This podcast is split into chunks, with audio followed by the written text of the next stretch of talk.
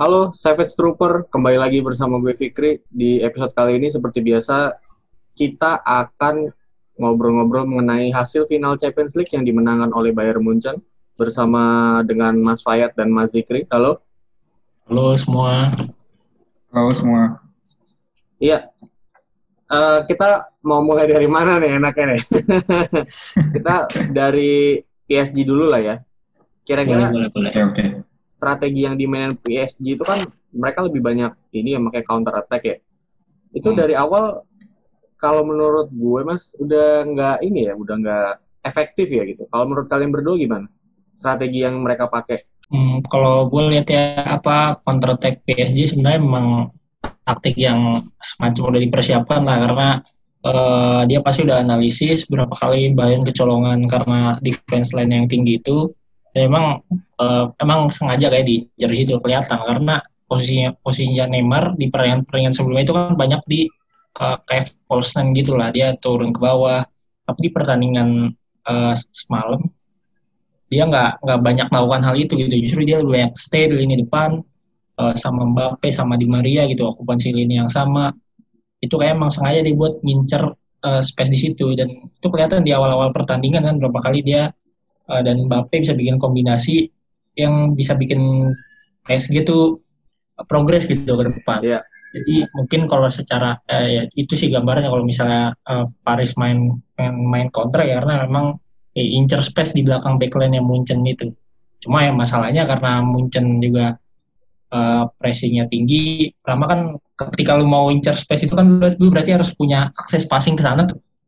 Betul. Nah itu yang uh, Paris agak kesulitan. Pertama karena Munchen pressing tinggi dan kedua juga Munchen banyak bikin tactical foul nih Bang Zikri semalam menghitungin sampai 9 kali di padahal secara possession kan menang jauh gitu. Iya. Yeah. Uh, yeah, yeah, 62 persen kalau nggak salah dan itu kebanyakan setelah gue lihat di Wiscourt itu banyak kan di dua per tiga tengah gitu di uh, setengah lapangan sepertiga tengah yeah. atau middle third itu kan memang zona yang biasanya jadi referensi buat buat suatu tim itu untuk melakukan counter kan gitu entah dengan uh, wall pass atau dengan uh, ya itu tadi langsung incer space di belakang tapi ternyata Bayern banyak melakukan foul di situ dan pemain yang banyak melakukan foul itu dua pivotnya Bayern uh, oke okay, Thiago Eko dan Goretzka masing-masing empat, terus Muller tiga tiga full. Ya, itu kan pemain tengah semua. Ya. Lewandowski bahkan bikin lima full gitu. Berarti emang uh, memang uh, indikasi full ini udah udah dimulai sejak uh, lini prama pressing Bayern gitu kalau dilihat dari pemain yang paling banyak melakukan full gitu, terutama di uh, di lini tengah gitu. Iya. Yeah. Nah, oke okay, dari nah, Tambahan dari gue emang mungkin cara serangan balik ini satu salah satu taktik yang paling visible lah yang bisa dilakukan sama PSG gitu untuk mencetak gol untuk membahayakan gawang Bayern karena ya mereka mau build up, build up konstruktif ya high pressing Bayern intensitasnya tinggi banget yeah. dan high defensive line-nya juga bikin uh, Neymar ketika Neymar drop juga nggak ada ruang antar lini yang cukup gitu untuk dia berkreasi gitu. Cuma satu hal yang uh, sebenarnya menarik sih menurut gua ya itu tadi uh, sam, berhubungan sama pelanggaran banyak di lini tengah gitu. Jadi menurut gue Bayern emang menutup banget akses ke lini tengah. Kalau gue lihat Paredes tuh uh, sentuhannya juga nggak terlalu banyak akhirnya oh, gitu. iya. dan meskipun padahal kayak harapan uh, eh, PSG untuk bisa menyambungkan lini tengah dan lini depan kan dari Paredes gitu sebenarnya. Yeah, cuma yeah. Paredes nggak dapat banyak bola gitu. Dan akhirnya sebenarnya ruang, ruangannya tuh di sayap gitu. Kessler tuh babak pertama tuh dia 36 sentuhan gitu. Dia paling banyak di antara pemain PSG jadi dibanding gelandang, dibanding back tengahnya paling banyak tuh kayak justru di babak pertama yang yang membuat tentuan dan emang menurut gua ruangnya itu ada di sayap itu sih. Cuma masalahnya ya uh, ya ini Kehran bukan tren gitu. Kalau tren mungkin beda cerita. Kalau tren bisa dia bisa bikin bola diagonal ke depan langsung gitu dan bisa Benar-benar. bahaya gitu dan babak pertama beberapa, beberapa kali kok gue lihat kayak akhirnya di Maria juga udah mau lari gitu tapi yeah ya akhirnya nggak akhirnya nggak nggak di nggak dilompas sama Kevin terus di Maria juga kayak kecewa gitu nggak ya berapa kali dia timingnya tuh teror kayak nah, itu agak-agak telat gitu sebenarnya telat, posisi ya. badan dia udah bagus sudah menghadap depan iya. dan bola juga udah enak gitu tapi iya. Passingnya gitu ketika passing dia kelamaan gitu di Maria udah udah offset baru dia nah, pas gitu atau di Maria udah offset dia masih belum pasti akhirnya diputer uh, lagi di tengah sayang sih sebetulnya itu uh, berapa kali babak pertama ada dua atau tiga kali momen-momen kayak gitu tuh. Hmm. Iya.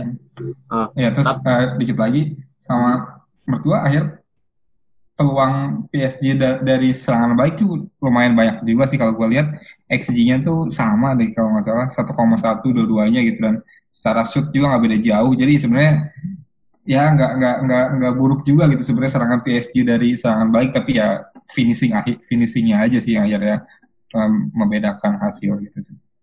Iya. Tapi ada satu pemain yang mesti kita highlight bukan Thiago, bukan Muller, bukan Lewandowski, tapi Manuel Neuer. Gue melihat kematangan dia benar-benar apa ya, benar-benar terwujud bahkan bisa dibilang benar-benar terlihat di laga ini karena uh, secara tidak langsung dia tuh benar-benar bisa mengintimidasi Neymar sama Mbappe gitu loh, nggak jadi nggak semena-mena gitu.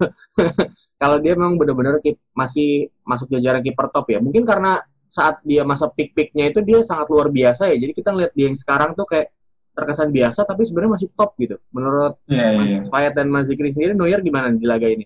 Kalau dari gue iya sih banyak banyak save yang krusial itu dan kelihatan emang apa ya big big game player banget gitu Neuer yeah. tuh di pertandingan besar kayak gini tuh dia nggak nggak gentar terus bisa tetap yeah. fokus bisa tetap uh, main bagus gitu bahkan ya sebenarnya kan musim ini beberapa kali juga gitu uh, Neuer bikin ya blunder-blunder konyol gitu yang nggak penting meskipun main tetap menang gitu ya tapi di pertandingan besar kayak gini wah malah yang harusnya kebobolan tuh malah jadi nggak kebobolan gitu gua uh, salut tuh di situ sih sama sama Neuer dan meskipun peran-peran dia sebagai sweeper keeper nggak terlalu banyak kelihatan gitu ya karena yeah. ada sih beberapa ada beberapa momen di mana dia keluar dari gawang gitu akhirnya bisa clearance tapi ya nggak terlalu sering juga gitu dan nggak jadi kunci juga sebenarnya itu tapi ya save save nya sih yang akhirnya um, bikin New Orleans ini ya pat dia cungi jempol gitu sih ya, ya. ya sama sih kalau menurut gue emang Neuer ini masih top keeper uh, ya kalau mungkin nggak yang paling uh, top perform musim ini tapi masih top 5 lah uh, top 3 bahkan karena ya emang leadershipnya maksudnya leadership dalam artian ini dalam artian permainan commanding areanya terus juga dia gimana dia bisa uh, protect gawangnya itu kan uh, bagian dari ini juga apa kematangannya dia gitu. Uh, beberapa kali kan PSG justru dapat peluang yang benar-benar clean through goal gitu kayak misalnya yang uh, Neymar atau Mbappe yang Mbappe. udah free tapi uh, sih kelihatan uh, Neuer tuh benar-benar uh, ya secara posturnya kan emang uh, badannya gede ya. Maksudnya range tangannya juga luas dan uh, reach-nya juga juga jauh gitu. Tapi gimana dia bisa uh, menempatkan badannya ketika misalkan posisi-posisi uh, peluang yang seperti one by one gitu kan. Itu kan kalau one by one kan berarti gimana lu harus uh, menyempitkan uh, sudut tembak yeah, striker gitu kan? Ya itu yeah, gimana betul. dia bisa benar-benar stretch badannya dan akhirnya lawan nggak bisa uh, punya uh, visi yang clean gitu buat ngeliat gawang. Juga ketika peluang Mbappe lihat dia tetap kalem dia tetap uh, fokus ya nggak langsung. Misalkan kalau mungkin kalau kiper kiper muda udah uh, bergerak duluan atau misalnya uh, apa ya terlalu eh, panik atau gimana tapi yang dia benar-benar kalem benar-benar fokus nunggu Mbappe benar-benar eksekusi dan ternyata uh, tendangannya nggak terlalu kencang dan dia bisa yeah. tangkap itu itu kan itu, itu tadi kan uh, kematangan sih emang uh, Neuer ya. Walaupun umurnya udah tiga empat kalau nggak salah ya. Iya. Udah senior juga. peluangnya ini sih yang menurut gua bagus juga save peluangnya Marquinhos tuh babak kedua kalau nggak salah.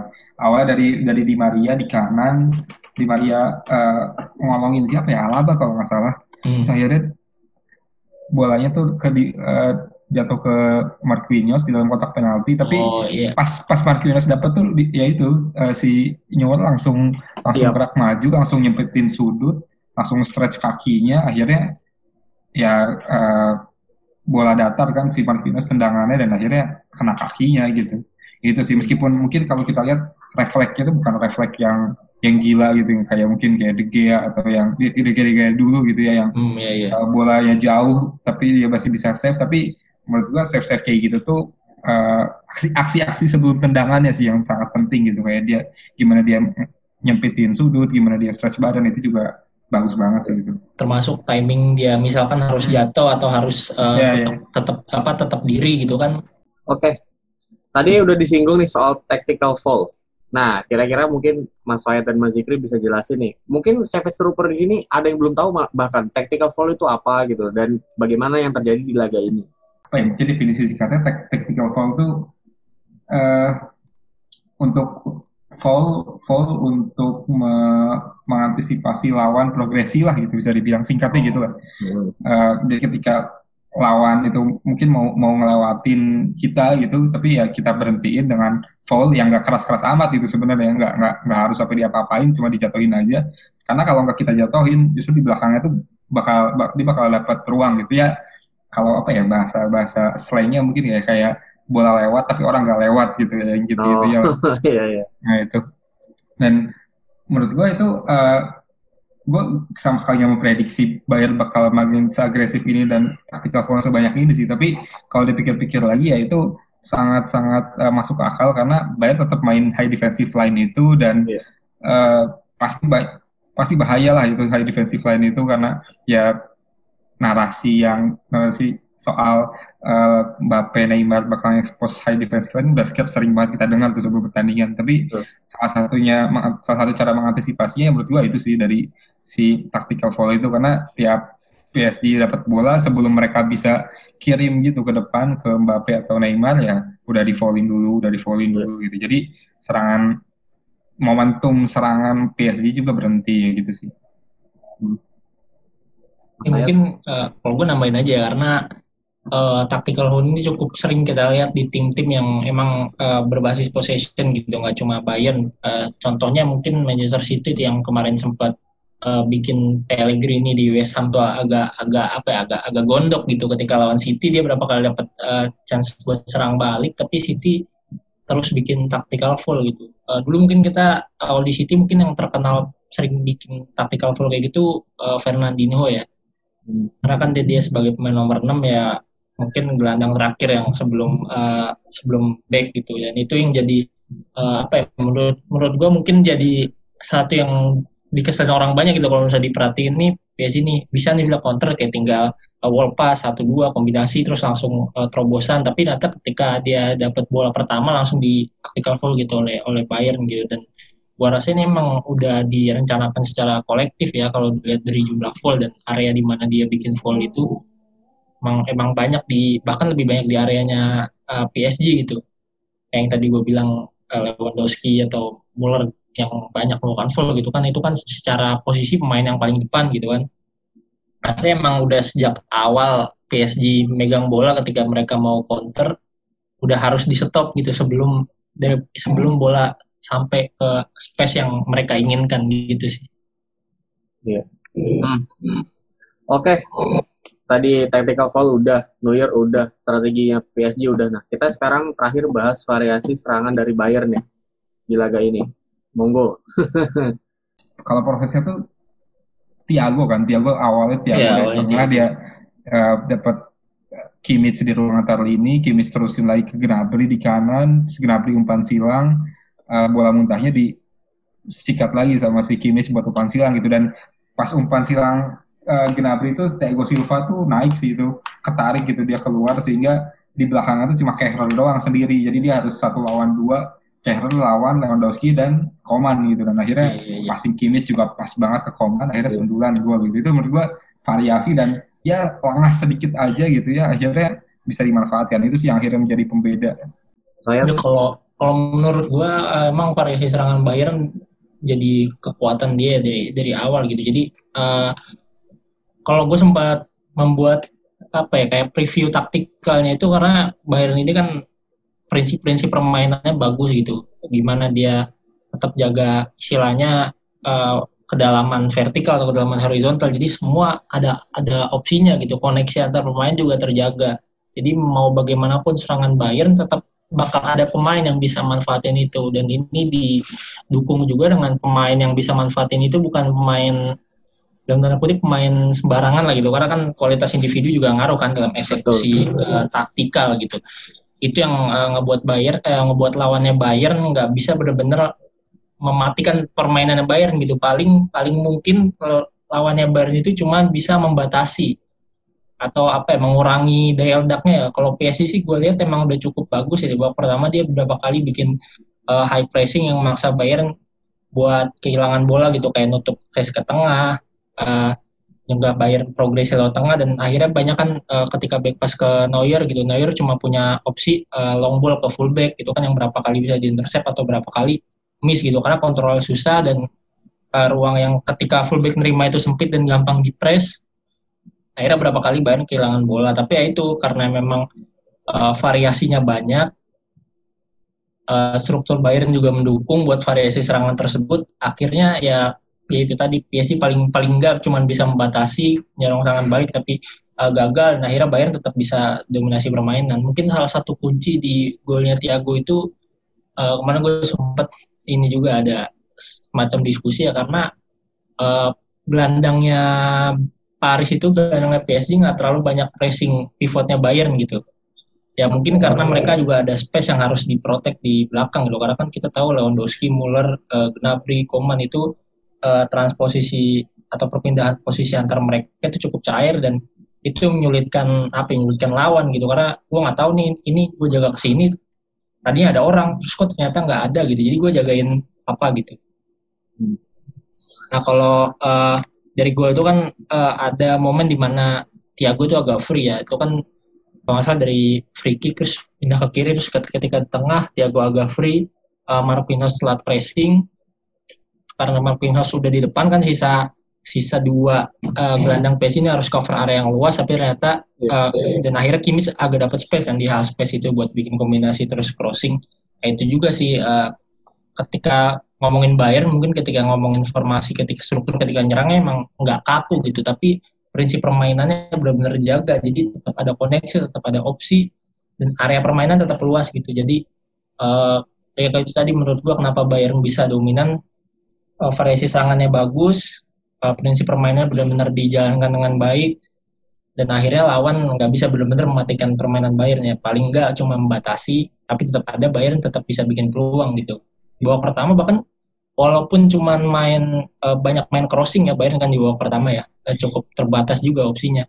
Tapi tetap bisa bikin peluang kayak yang Lewandowski sempat uh, poli balik badan terus kena tiang yeah, atau yeah. berapa kali terobosan-terobosan underlap gelandang yang terus bikin crossing. Nah akhirnya bikin corner itu kan uh, tetap progresi yang sebetulnya bisa menghasilkan poin gitu.